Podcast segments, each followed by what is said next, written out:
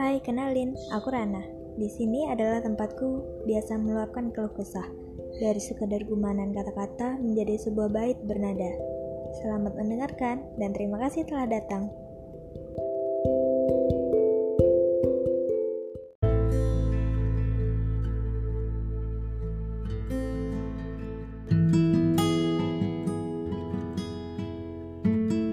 Dongeng Perjuangan Aku tak melihat akan keadaan.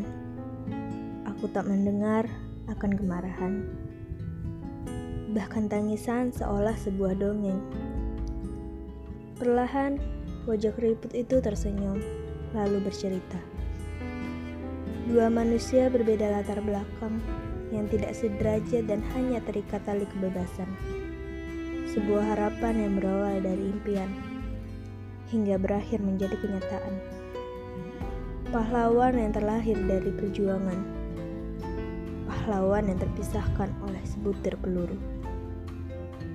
Takkan ada kekecewaan pahlawanku, takkan ada yang perlu disesali. Kau akan merasakan sejuknya angin kebebasan, dan aku hanya bisa beristirahat di